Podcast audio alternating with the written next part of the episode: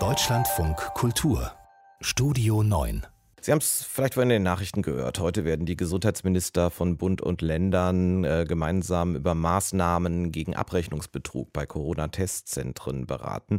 Die große Frage ist natürlich zum einen, wie kann man sowas überhaupt verhindern und vor allen Dingen, wer genau soll es verhindern? Kerstin Hildebrandt ist heute Morgen Redakteurin im Studio. Kerstin, ich persönlich würde mal davon ausgehen, es wird auch Streit geben äh, in anderthalb Stunden. Um 8 Uhr soll das ja schon losgehen, diese Verhandlungen. Es wird auch Streit geben, denn es sind ja ganz unterschiedliche Ideen auf dem Markt. Ja, Streit darauf kannst du Gift nehmen. Wahrscheinlich wird das übliche schwarze Peter-Spiel gespielt und das äh, passiert ja jetzt schon. Bundesgesundheitsminister Spahn sagt zum Beispiel, von Berlin aus könne man die Testzentren nicht kontrollieren. Das können nur die Gesundheitsämter vor Ort.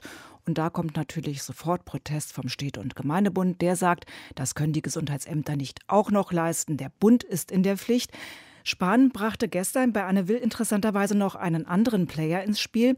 Er will bei der Kontrolle der Testzentren die Finanzämter einschalten. Denn, so seine Argumentation, vor dem Finanzamt haben die meisten noch mal einen anderen Respekt als vor dem Gesundheitsamt. Das ist insofern auch interessant. Generell finde ich das interessant, aber ich fand den ganzen Auftritt bei Anne Will gestern interessant. Denn das ist doch ziemlich viel, was jetzt gerade wieder auf Spahn äh, äh, herabrollt. Und äh, er scheint dann aber irgendwie so eine Art Panzer anzuhaben. Er wirkt so ein bisschen Teflonartig inzwischen. Ja, an seiner Brust perlt alles ab. Und typisch waren solche Aussagen bei Anne Will. Es wird immer auch Versäumnisse geben. Am Ende können wir immer nur nach bestem Wissen und Gewissen entscheiden.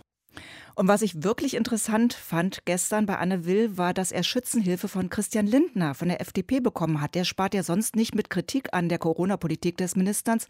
Aber bei Anne Will zeigte er überraschenderweise großes Verständnis für Spahn. Es ist alles Missbrauch anfällig und deshalb bin ich bei der Verurteilung der Regierung in dieser Frage äh, auch, wie soll ich sagen, zurückhaltender, als das die SPD ist, die gegenwärtig den Eindruck erweckt, dieser Koalition überhaupt gar nicht mehr anzugehören.